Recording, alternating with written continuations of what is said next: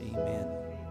I'd like to invite the worship team to come at this time.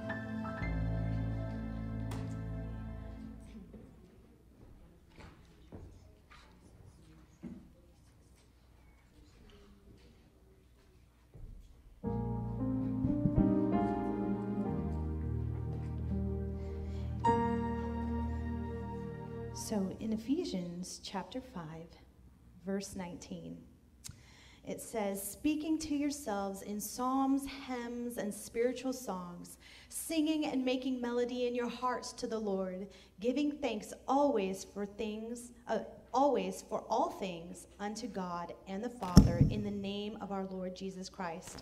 As we come together in worship, we are obeying that scripture. And Lord God, we're here for you, Lord God. We're here to usher in your presence, Lord God. We want to feel the nearness of your holiness, Lord. We're here for you, Lord God, and to lift up your holy name, Lord God, so that the rocks will not cry out on our behalf, Lord. We're here, Lord God, to feel the presence of your Holy Spirit, Lord God. We're here to feel the closeness of you, Lord. And I pray, Lord God, that you just feel, Lord God, feel our love for you as we sing to you, Lord God, and we trust you, Lord. We trust you, Lord, in all things, Lord, because you're good all the time. Lord God, I thank you for anything that presses us closer to you, Lord God. That is a gift, Lord. Anything that puts our eyes completely on you is a gift. And Lord God, worship is a gift. Thank you, Lord God, for the ability to sing, the ability for music to be played, Lord God. It is amazing, Lord God, that we can lift up our voices and that you in heaven, Lord God, and you within us, Lord, and you surrounding us, Lord God, are pleased with us. And I pray, God, that we be pleasing to you this morning and that you accept our offering of praise, Lord. Thank you, Lord God. Give us pure hearts so that we can worship you in spirit and worship you in truth, Lord, this morning. Thank you, Jesus. You're mighty, God. If you'd rather, you can turn to page 364, and we'll be singing, What a Friend We Have in Jesus.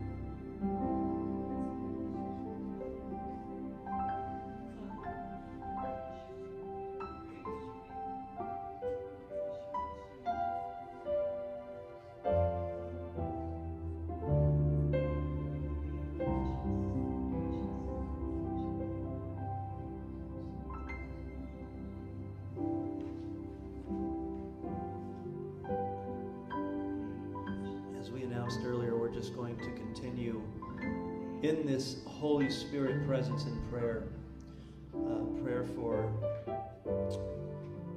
the body of Christ, for our nation, for our president, for God to do what only God can do. And we've discussed this throughout the year. You know, the stories of the prophets of Baal screaming and gnashing their teeth and cutting themselves, trying to call fire down from their God. The fire didn't come, and God came and put on a show instead. And so I would love to see a trial. I would love to see a trial right now put on by God to see His truth against the world's truth.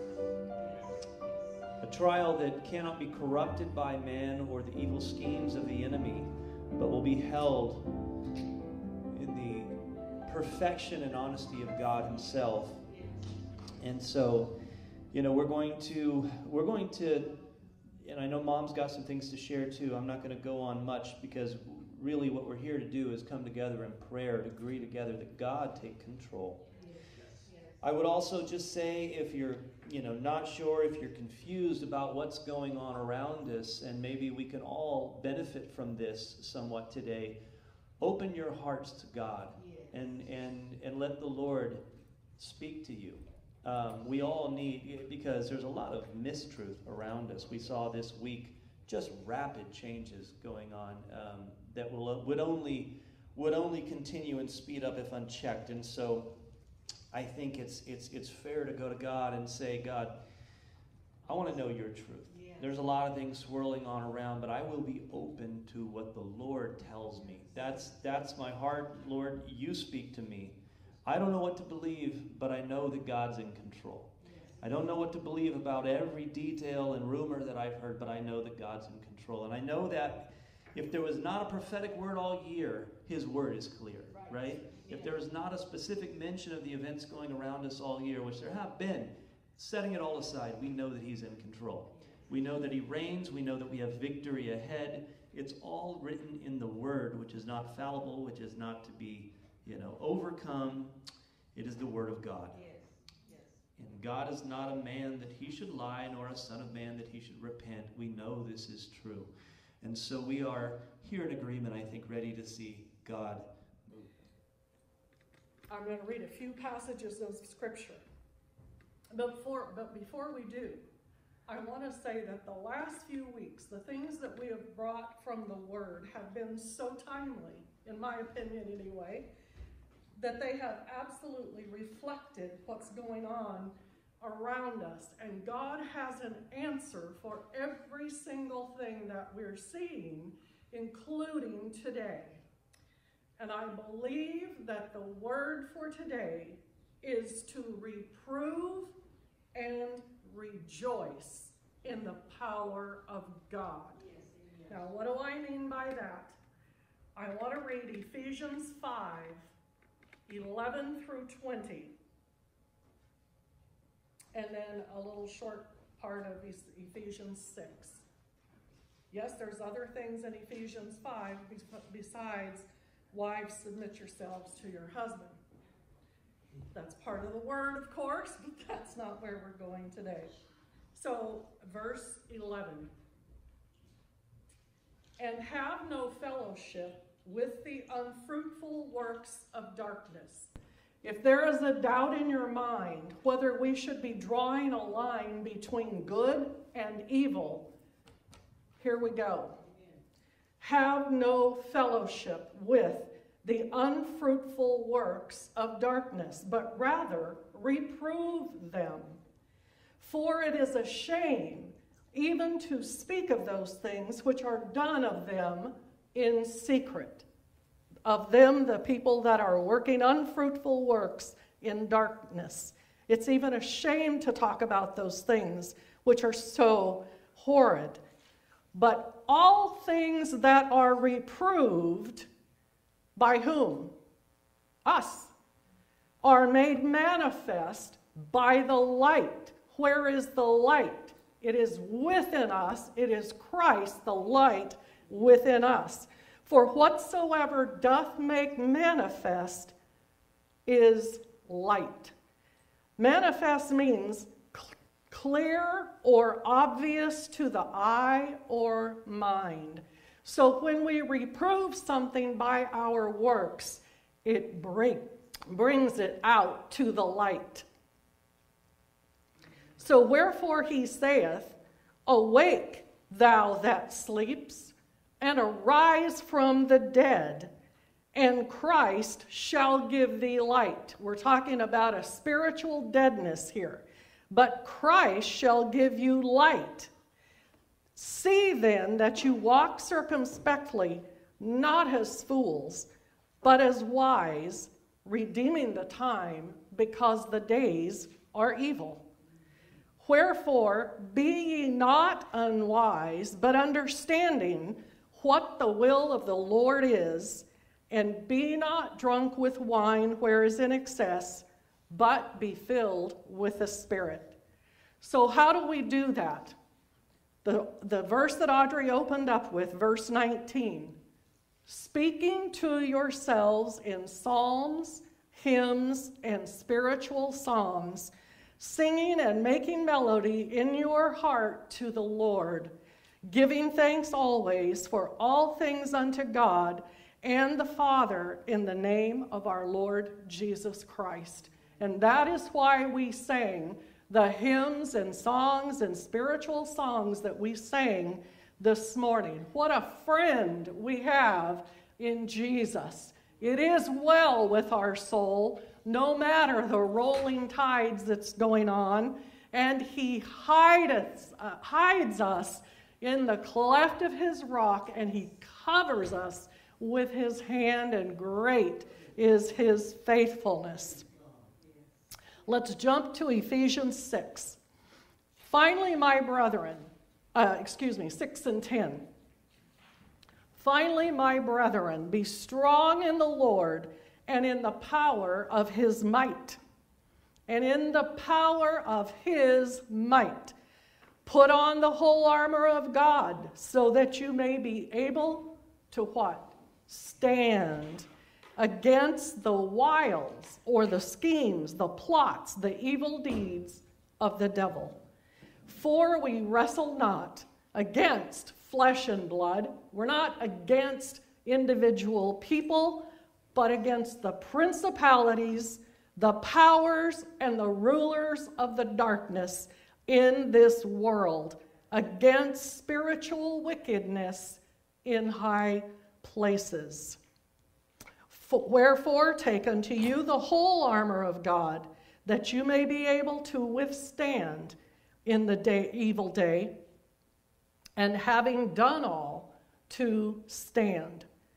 Stand, therefore, having your loins girt about with truth, having on the breastplate of righteousness, and your feet shod with the preparation of the gospel of peace, and above all, taking the shield of faith. We just have to hold the shield and believe in God to perform his word, wherewith ye shall be able to quench all the fiery darts of the wicked, and take the helmet of salvation and the sword of the Spirit, which is the word of God. And that's what we want to do this morning. We want to take that shield of faith, and we want to hold it up and say, we reprove the sickening, ugly things that are going on, but we have faith in God, and we lift up that shield of faith because we have his salvation, and we trust in him. Amen. Now, there's a couple of things I want to do in the prayer. I do want us to gather. If you don't want to gather, that is fine with us. This church, you can do what you choose, what you want to, how you want to. We don't dictate anything. But I think it's important for the body of Christ to be one. And I listened this morning to the worship. It was so beautiful. You know, when we were when we had a small group that we would call our choir, we were barely qualified to sing Mary Had a Little Lamb, I think, in the natural. One of us was, but the rest of us weren't. But I'm telling you, as I'm standing here this morning, we would pray before we would minister. And the angels sang with us. I am not kidding you. I've heard it many, many times where the angelic presence of God filled this place with his power and his spirit. And the Lord was always in it.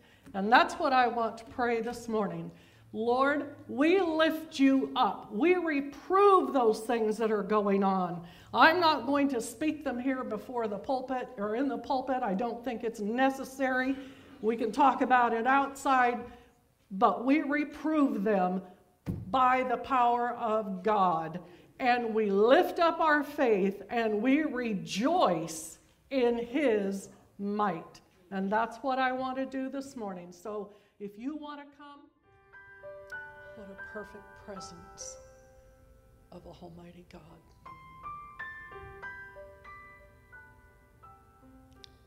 Last Sunday we read the scripture in Isaiah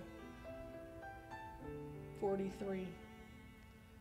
Remember ye not the former things, neither consider the things of old.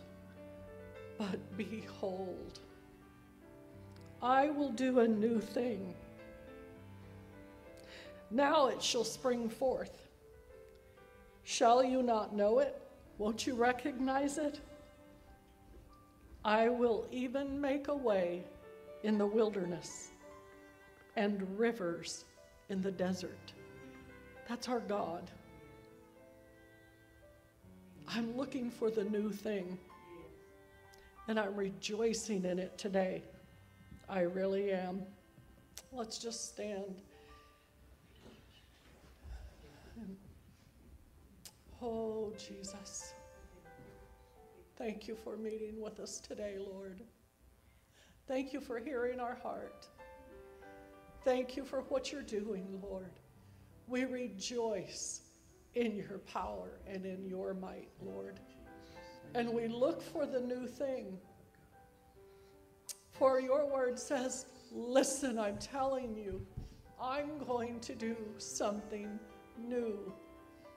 And there will be rivers in high places. And your word says, Lord, that you plant in the desert the trees, and you bring life where there is death. And we look for life today in Jesus' precious name. Amen and amen.